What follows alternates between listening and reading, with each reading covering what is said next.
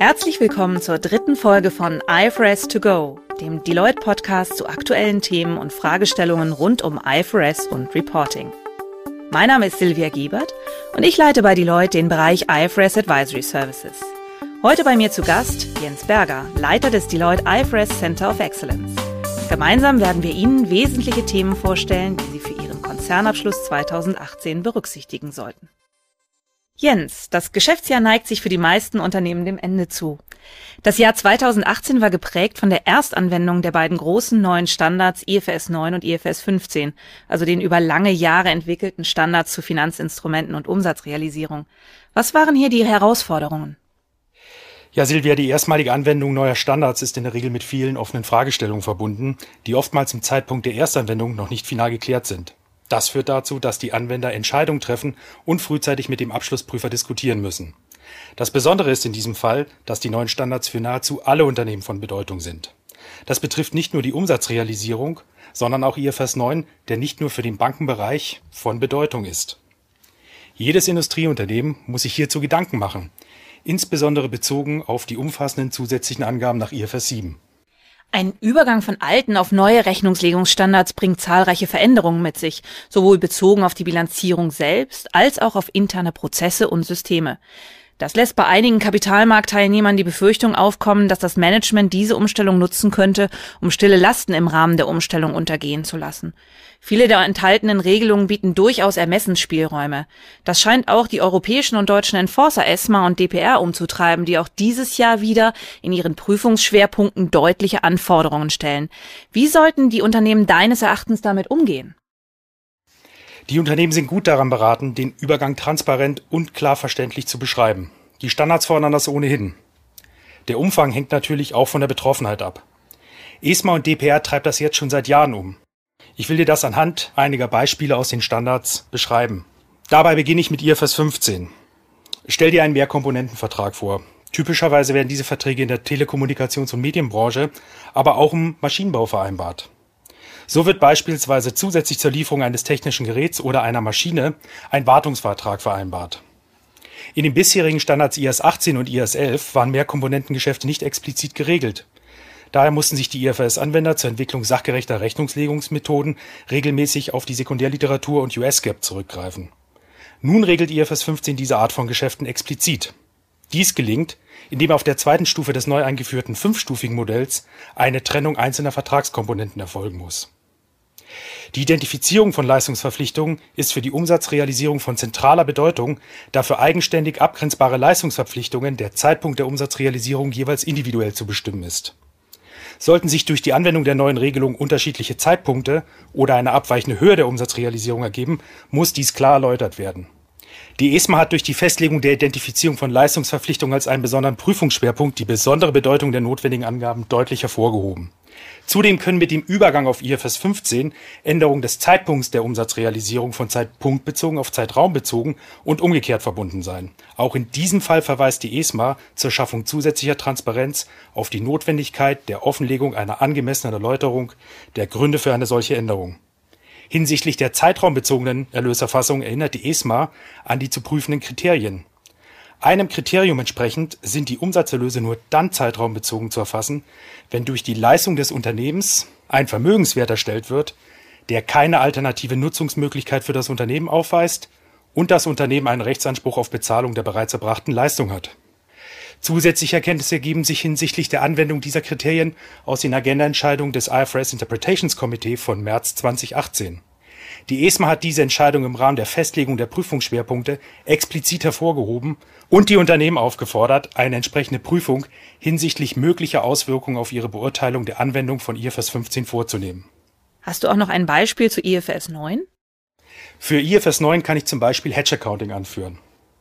Für die meisten Unternehmen dürften sich keine Auswirkungen auf die Bilanzierung ergeben, da der ISB bis auf weiteres ein einmaliges Wahlrecht eingeräumt hat weiterhin das IS 39 Hedge Accounting Modell anzuwenden. Was sich aber flächendeckend ändert, sind die ausgeweiteten Anhangangaben. Die Angaben sollen transparent sein, in einem angemessenen Verhältnis zu den Auswirkungen und der Bedeutung des Risikos aus den Grundgeschäften stehen und nach Risikokategorien auf Basis der abgesicherten Risiken für Bilanzierungszwecke aufgeschlüsselt werden.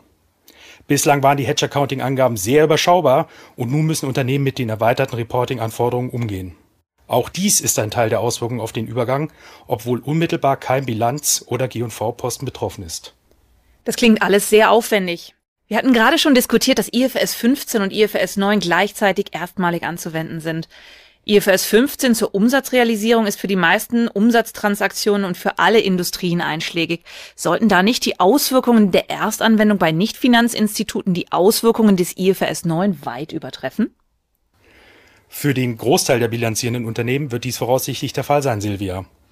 Die Anwendung des IFRS 15 bringt eine Änderung wesentlicher Begriffe und Grundsätze der Umsatzrealisierung mit sich und kann somit einen erheblichen Einfluss auf die unternehmensspezifischen Bilanzierungs- und Bewertungsmethoden im Hinblick auf die Erfassung der Ertragsströme von Unternehmen haben. Folglich müssen Unternehmen auch dann mit den Auswirkungen der Erstanwendung von IFRS 15 rechnen, wenn die quantitativen Auswirkungen zum Zeitpunkt der Umstellung im Einzelfall nicht wesentlich sind die Tragweite der IFRS 15 Erstanwendung zeigt sich ebenfalls in den zuvor bereits angesprochenen Prüfungsschwerpunkten der ESMA. Die ESMA hat besonders hervorgehoben, dass die unternehmensspezifischen Übergangseffekte offenzulegen sind. Zusätzlich ist jeder maßgebliche Effekt mit wesentlichen Auswirkungen auf die Vermögens-, Finanz- und Ertragslage zu erläutern. Im Zuge der Erstanwendung haben die Unternehmen ein Wahlrecht hinsichtlich der Übergangsmethode, also voll oder modifiziert retrospektiv. Hier sollte im Abschluss klar offengelegt werden, welche Methode angewandt und wie Vereinfachungen des Standards genutzt wurden. Ergänzend dazu hat jeweils eine qualitative Beurteilung der erwarteten Effekte der Anwendung solcher Vereinfachungen zu erfolgen. Den Finanzberichten des Geschäftsjahres 2017 einiger DAX 30 Unternehmen ist zu entnehmen, dass die Mehrheit die Anwendung des modifiziert retrospektiven Ansatzes favorisiert. Damit ist allerdings verbunden, dass der Effekt, der sich im Vergleich zu den bisher angewandten Vorschriften ergibt, für jeden einzelnen betroffenen Abschlussposten anzugeben ist. Zudem sind die Gründe für wesentliche Änderungen zu erläutern. Sind das alle relevanten Aspekte der ESMA-Prüfungsschwerpunkte? Nein. Weitere hier nicht mehr im Detail diskutierte Prüfungsschwerpunkte für den IFRS 15 sind beispielsweise die Identifizierung und Erfüllung von Leistungsverpflichtungen, die Prinzipalagentenbeurteilung, die Verteilung des Transaktionspreises auf mehrere Leistungsverpflichtungen, die Darstellung der Vertragsvermögenswerte und Vertragsverbindlichkeiten bei Übergang, die Aufgliederung der Umsatzerlöse sowie die geforderten Angabevorschriften im Sinne von IFRS 15 110 einschließlich Offenlegung wesentlicher Ermessensentscheidungen. Gibt es für den IFRS 9 vergleichbare Überleitungs- und Offenlegungsvorschriften? Ja, natürlich gibt es auch für den IFRS 9 umfassende Überleitungs- und Offenlegungsvorschriften. Wenn Sie als Unternehmen bezüglich der Anforderungen im Rahmen der Umsetzung neuer Standards Sicherheit gewinnen wollen, empfehle ich Ihnen die Deloitte IFRS Compliance Presentation and Disclosure Checklist, die auf unserer Plattform IAS Plus abrufbar ist. Jens, zusätzlich zu den eben diskutierten gemeinsamen europäischen Enforcement-Schwerpunkten, die durch die ESMA vorgegeben wurden, existieren auch nationale Prüfungsschwerpunkte seitens der deutschen Prüfstelle für Rechnungslegung. Was gibt es hier zu berücksichtigen? Einer der nationalen DPR-Prüfungsschwerpunkte wird die Segmentberichterstattung sein. Ein besonderer Fokus wird hierbei auf der Bestimmung der operativen Segmente und der Zusammenfassung zu berichtspflichtigen Segmenten nebst erläuternden Angaben liegen. Zudem wird ein Augenmerk auf der Darstellung des Segmentergebnisses, insbesondere bei Verwendung alternativer Leistungskennziffern, gelegt werden. Darüber hinaus wird die Differenzierung zwischen Informationen in der Kategorie Alle sonstigen Segmente und sonstigen Abstimmungsposten in der Überleitungsrechnung betrachtet werden auch die Bereitstellung von Informationen über geografische Gebiete differenziert nach Herkunftsland und Drittländern sowie über Kundenabhängigkeiten soll der diesjährigen Prüfung unterliegen. Es wundert mich im Übrigen überhaupt nicht, dass das ein Schwerpunkt ist. In den Verfahren der letzten Jahre gab es hier immer wieder Rückfragen und Hinweise der dpr. Einen weiteren nationalen Prüfungsschwerpunkt stellt die Darstellung und Analyse des Geschäftsverlaufs und der Ertragslage im Konzern Lagebericht dar. Im Konzern Lagebericht soll ein Gesamtblick auf das Unternehmen erfolgen Dementsprechend sind nach den Vorgaben des DS-20 die für den Geschäftsverlauf ursächlichen Entwicklungen und Ereignisse darzustellen und die wesentlichen Ergebnisquellen anzugeben, zu analysieren und zu beurteilen Je nach gewählter Übergangsmethode kann auch die Analyse des Erstanwendungseffektes neuer Standards auf Geschäftsverlauf und Ertragslage gegebenenfalls relevant sein. In Bezug auf die Ertragslage sind für Veränderungen dieser im Vergleich zum Vorjahr und im Vergleich zur Prognose des Vorjahres die wesentlichen Faktoren in einer strukturierten Darstellung zu analysieren. Zwingend zu berücksichtigen sind im Rahmen der segmentweise zu erfolgenden Analyse der Ertragslage Angaben und Analyse des Umsatzes, eine Darstellung und Analyse der Auftragslage, sofern diese für den Abschlussadressaten wesentlich ist, sowie die Darstellung und Analyse der wesentlichen Aufwendungen und Erträge. Zusätzlich sind die bedeutsamsten finanziellen und nicht finanziellen Leistungsindikatoren mit einzubeziehen. Besonders zu beachten ist hierbei beispielsweise die Darstellung der Berechnung und Überleitung der finanziellen Leistungsindikatoren auf die im Konzernabschluss ausgewiesenen Beträge. Auch nicht finanzielle Leistungsindikatoren sind einzubeziehen, sofern diese zur internen Steuerung herangezogen werden. Dabei ist besonders auf die Konsistenz der nicht finanziellen Leistungsindikatoren zwischen Lagebericht und nicht finanzieller Erklärung zu achten. Ich kann hier nur die seitens der ESMA veröffentlichten und auch im Rahmen der Festlegung der Prüfungsschwerpunkte explizit genannten Leitlinien Alternative Performance Measures empfehlen. Nach deinen Ausführungen glaube ich, dass es sicherlich sinnvoll ist, auf diese Leitlinien zurückzugreifen, um hier eine sinnvolle Richtlinie zu haben, sich diesen Angaben zu nähern. Kommen wir zu einem anderen Thema. Auch wenn es weder einen internationalen Prüfungsschwerpunkt der ESMA noch einen nationalen Prüfungsschwerpunkt der DPR darstellt, so ist doch zusätzlich zu beachten, dass seit dem 01.01.2018 auch die Änderungen des IFRS 2 anzuwenden sind. Was müssen unsere Hörer hierbei beachten? Inhaltlich handelt es sich bei diesen Änderungen weniger um Änderungen bestehender Vorschriften, Stattdessen handelt es sich um eine Ergänzung bestehender Vorschriften zu Sachverhalten, die bislang weniger konkret oder gar nicht geregelt waren. Lass mich kurz aufgrund der besonderen praktischen Relevanz im nationalen Kontext zumindest gesondert auf eine Klarstellung, nämlich die Auswirkungen von Steuereinbehalten auf die Klassifizierung von anteilsbasierten Vergütungen eingehen.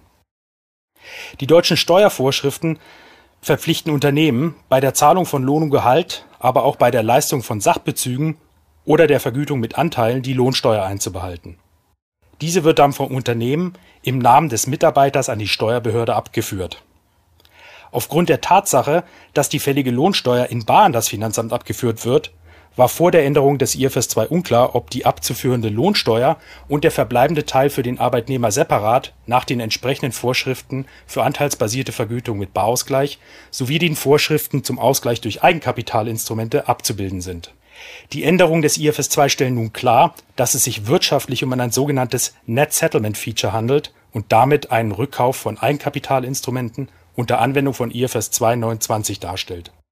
Folglich ist der Sachverhalt aufgrund dieser expliziten Sondervorschrift bilanziell insgesamt als anteilsbasierte Vergütung mit Ausgleich durch Eigenkapitalinstrumente zu erfassen Nachdem nun die meisten Unternehmen die Ersteinführung von IFRS 9 und IFRS 15 erfolgreich hinter sich gebracht haben, steht schon der nächste große Standard vor der Tür. IFRS 16 zu Leasingverhältnissen. Wenn sich selbst die Tagespresse der Rechnungslegung widmet und wie die FAZ beispielsweise titelt Paradigmenwechsel in der Leasingbilanzierung, sind dann hier nicht ebenfalls massive Änderungen der bilanziellen Abbildung von Leasingverhältnissen zu erwarten, Jens? Silvia ganz richtig beobachtet. Die Änderungen treffen insbesondere Leasingnehmer. Für den Leasinggeber ergeben sich im Vergleich zu IAS 17 nur geringe Veränderungen, da weiterhin zwischen Finanzierungs- und Mietleasingvereinbarungen differenziert wird und das Bilanzierungsmodell daher noch weitgehend dem alten Standard entspricht. Für den Leasingnehmer sieht der neue Leasingstandard allerdings ein vollständig überarbeitetes Bilanzierungsmodell vor Sämtliche Vermögenswerte und Verbindlichkeiten aus Leasingvereinbarungen sind nun in der Bilanz zu erfassen. Ausnahmen gibt es nur für kurzfristig gemietete und geringwertige Vermögenswerte. Der Leasingnehmer erfasst nach den neuen Vorschriften einen Vermögenswert aus einem Nutzungsrecht, das sogenannte Right of Use Asset, sowie eine korrespondierende Leasingverbindlichkeit ab dem Zeitpunkt, ab dem der Leasingnehmer über den Vermögenswert verfügen kann. Insgesamt wird der neue Standard IFRS 16 massive Auswirkungen haben und dies nicht nur auf die bilanzielle Abbildung. Im Rahmen der Umstellung können auch Effekte auf die veröffentlichten Prognosen, vereinbarten Covenants, Leistungskennzahlen, Vergütung, die Entwicklung technologischer Lösungen sowie möglicherweise auf die Leasingstrategie an sich auftreten. Inwieweit ist die Erstanwendung des IFRS 16 denn nun bereits für den kommenden Konzernabschluss 2018 von Bedeutung? Auch wenn die Erstanwendung des IFRS 16 erst für Geschäftsjahre ab dem 1. Januar 2019 relevant ist, müssen bereits in diesem Jahr zahlreiche Angaben zur Erstanwendung von IFRS 16 offengelegt werden. Diese umfassen nach IAS 8 insbesondere eine Darstellung unternehmensspezifischer, quantitativer und qualitativer Angaben der erwarteten Auswirkungen auf den Jahresabschluss. Die Prüfung der Angaben stellt ebenfalls einen der zentralen internationalen Prüfungsschwerpunkte seitens der ESMA dar. Die Unternehmen sollten nach Ansicht der ESMA die Auswirkungen der Standardanwendung verlässlich beurteilen und dementsprechend auch offenlegen können, da der Konzernabschluss 2018 erst nach Inkrafttreten von IFRS 16 veröffentlicht wird.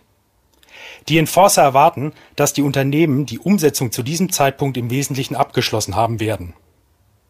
Das ist aber nach meiner Wahrnehmung eine hehre Annahme der ESMA und auch der DPR. Ein besonderer Fokus im Rahmen der Offenlegung soll hierbei auf den angewandten Rechnungslegungswahlrechten liegen, einschließlich der angewandten Übergangsvorschriften und in Anspruch genommenen praktischen Erleichterungen. Im Hinblick auf die zuvor bereits diskutierten Ermessensentscheidungen und damit verbundenen Schwierigkeiten der Beurteilung der Standardauswirkung für Bilanzadressaten sollten die Unternehmen gemäß IAS 831 zudem eine prägnante unternehmensspezifische Beschreibung der durch IFRS 16 eingeführten Änderungen und der von den Unternehmen getroffenen Beurteilung und Ermessensentscheidungen vornehmen. Beispielhaft schlägt die ESMA hier Überlegungen über die Art und die Merkmale der einzelnen Vertragstypen und die wesentlichen Annahmen vor, die bei der Bestimmung der Nutzungsrechte und Leasingverbindlichkeiten zugrunde gelegt wurden das klingt ein wenig, als gingen die Enforcer davon aus, dass die IFRS 16 Einführung im Wesentlichen abgeschlossen ist. Das setzt aber voraus, dass die fachlichen Diskussionen auch bereits abgeschlossen sind. Ist das tatsächlich der Fall oder gibt es hier weitere Herausforderungen? Grundsätzlich sind die Unternehmen auf einem guten Weg, Silvia. Einige haben sicherlich durch die Belastung mit IFRS 9 und IFRS 15 noch etwas aufzuholen. Dennoch ist die fachliche Diskussion nach meiner Wahrnehmung in einigen Teilen noch nicht endgültig abgeschlossen. Somit stockt hier zwangsläufig die Umsetzung. Dazu gehört beispielsweise die bilanzielle Behandlung von Verträgen mit unbegrenzter Laufzeit und beidseitigen jährlichen Kündigungsrechten. Ein Leasingverhältnis im Sinne des IFRS 16 Textziffer 9 liegt nur dann vor, wenn dem Leasingnehmer vom Leasinggeber vertraglich das Recht zur Beherrschung eines identifizierten Vermögenswertes für einen festgelegten Zeitraum eingeräumt wird und der Leasinggeber korrespondierend eine Gegenleistung erhält. Folglich wird es eine Herausforderung darstellen, den zu verwendenden Zeitraum solcher Leasingverhältnisse zu bestimmen und die Praxis wird zeigen müssen, wie sie damit umgeht. Auch das Monitoring des Vorliegens von Kündigungsoptionen beider Vertragsparteien im Rahmen der fortlaufenden Beurteilung von Leasingverhältnissen gewinnt an Bedeutung ein Leasingvertrag gilt nämlich nicht mehr als durchsetzbar, wenn sowohl auf Seiten des Leasingnehmers als auch auf Seiten des Leasinggebers ein Recht existiert, das Leasingverhältnis ohne Zustimmung der anderen Vertragspartei zu beenden und dies höchstens eine vernachlässigbare Strafzahlung nach sich zieht. Dies gilt beispielsweise besonders für in der Praxis durchaus nicht selten zu beobachtende Leasingverträge mit einer Grundmietzeit von zunächst zwölf Monaten, die aber Verlängerungsoptionen vorsehen so ist beispielsweise nach einer einjährigen Verlängerung eine erneute Verlängerung um zwei Jahre vorgesehen, allerdings dann mit beidseitiger Kündigungsoption. Folglich müssen Sie als Unternehmen die Ausgestaltung der Entwicklung von Kündigungsoptionen während der Laufzeit eines Leasingsverhältnisses detailliert im Blick haben. Wir sehen darüber hinaus anhaltende Diskussionen, beispielsweise abweichende Abschreibungszeiträume von Mietereinbauten oder auch die vertragsspezifische Bestimmung des Grenzfremdkapitalzinssatzes. Hier sind sowohl Ersteller als auch Abschlussprüfer noch in Diskussion. Interessant zu beobachten werden außerdem die Auswirkungen der neuen Vorschriften zur Bilanzierung von bisherigen Mietleasing-Verhältnissen auf den Wertminderungstest nach IAS 36 sein. Solche Querschnittsthemen kommen typischerweise erst am Ende der Projekte auf. Insgesamt gibt es also durchaus noch einige Herausforderungen im Rahmen der Umsetzung von IFRS 16. Als wäre das alles noch nicht genug, ist zum 1. Januar 2019 auch die neue Interpretation IFRIC 23 erstmals anzuwenden. Sind mit der Anwendung dieser Interpretation ebenfalls große Änderungen verbunden oder handelt es sich größtenteils um Klarstellungen? Zunächst einmal handelt es sich bei der Interpretation IFRIC 23 lediglich um eine Klarstellung zur Berücksichtigung der Unsicherheit in Bezug auf Ertragssteuern nach IAS 12. Größere Änderungen bringt IFRIC 23 allerdings für die Unternehmen mit sich, die bislang abweichend von den vorgeschlagenen Regelungen ertragsteuerliche Unsicherheiten unter Anwendung von IAS 37 abgebildet haben, da sich die beiden Vorgehensweisen deutlich unterscheiden. Grundannahme der neuen Interpretation ist, dass eine Steuerbehörde sowohl das Recht auf die Prüfung ihrer berichteten Beträge als auch Kenntnis über alle relevanten Informationen hat. Folglich muss ein Unternehmen beurteilen, ob es wahrscheinlich ist dass die entsprechende Behörde die in der Ertragsteuererklärung des Unternehmens verwendete oder zu verwenden beabsichtigte steuerliche Behandlung akzeptiert. Sofern die Akzeptanz der steuerlichen Handhabung als wahrscheinlich einzustufen ist, sind die laufenden und tatsächlichen Steuern im Einklang mit der in der Ertragsteuererklärung beschriebenen Behandlung zu bestimmen. Zusätzlich hat das Unternehmen dann festzulegen, ob es die potenzielle Auswirkung der Unsicherheit als steuerbezogene Eventualverbindlichkeit bzw. Forderung offenlegt. Korrespondierend zu den geforderten zusätzlichen Angaben für den Fall der wahrscheinlichen Akzeptanz der ertragsteuerlichen Behandlung sind auch im Falle von Unsicherheit Angaben über die getroffenen Ermessensentscheidungen sowie Annahmen und Schätzungen zu machen, wobei dies nur durch Verweise auf die allgemeinen Regelungen IAS 1 deutlich wird. Herzlichen Dank, Jens. Das war ein Querschnitt durch die wesentlichen Themen für den Konzernabschluss 2018. Im Detail gehen wir auf diese Themen in unserem Update zum Bilanzstichtag 2018 ein, das Sie auf unserer Homepage herunterladen können. Vielen Dank fürs Zuhören. Ich hoffe, Sie konnten aus dieser Folge einige hilfreiche Informationen mitnehmen. Wenn sie Ihnen gefallen hat, leiten Sie sie doch gerne weiter. Sie haben Fragen oder Anregungen? Ihr Feedback ist uns sehr wichtig. Kontaktieren Sie Jens Berger oder mich gern direkt. In der nächsten Folge werden wir Sie über Carve-out Financial Statements und die Herausforderungen in der praktischen Anwendung informieren. Ich freue mich, wenn Sie wieder reinhören. Bis zum nächsten Mal.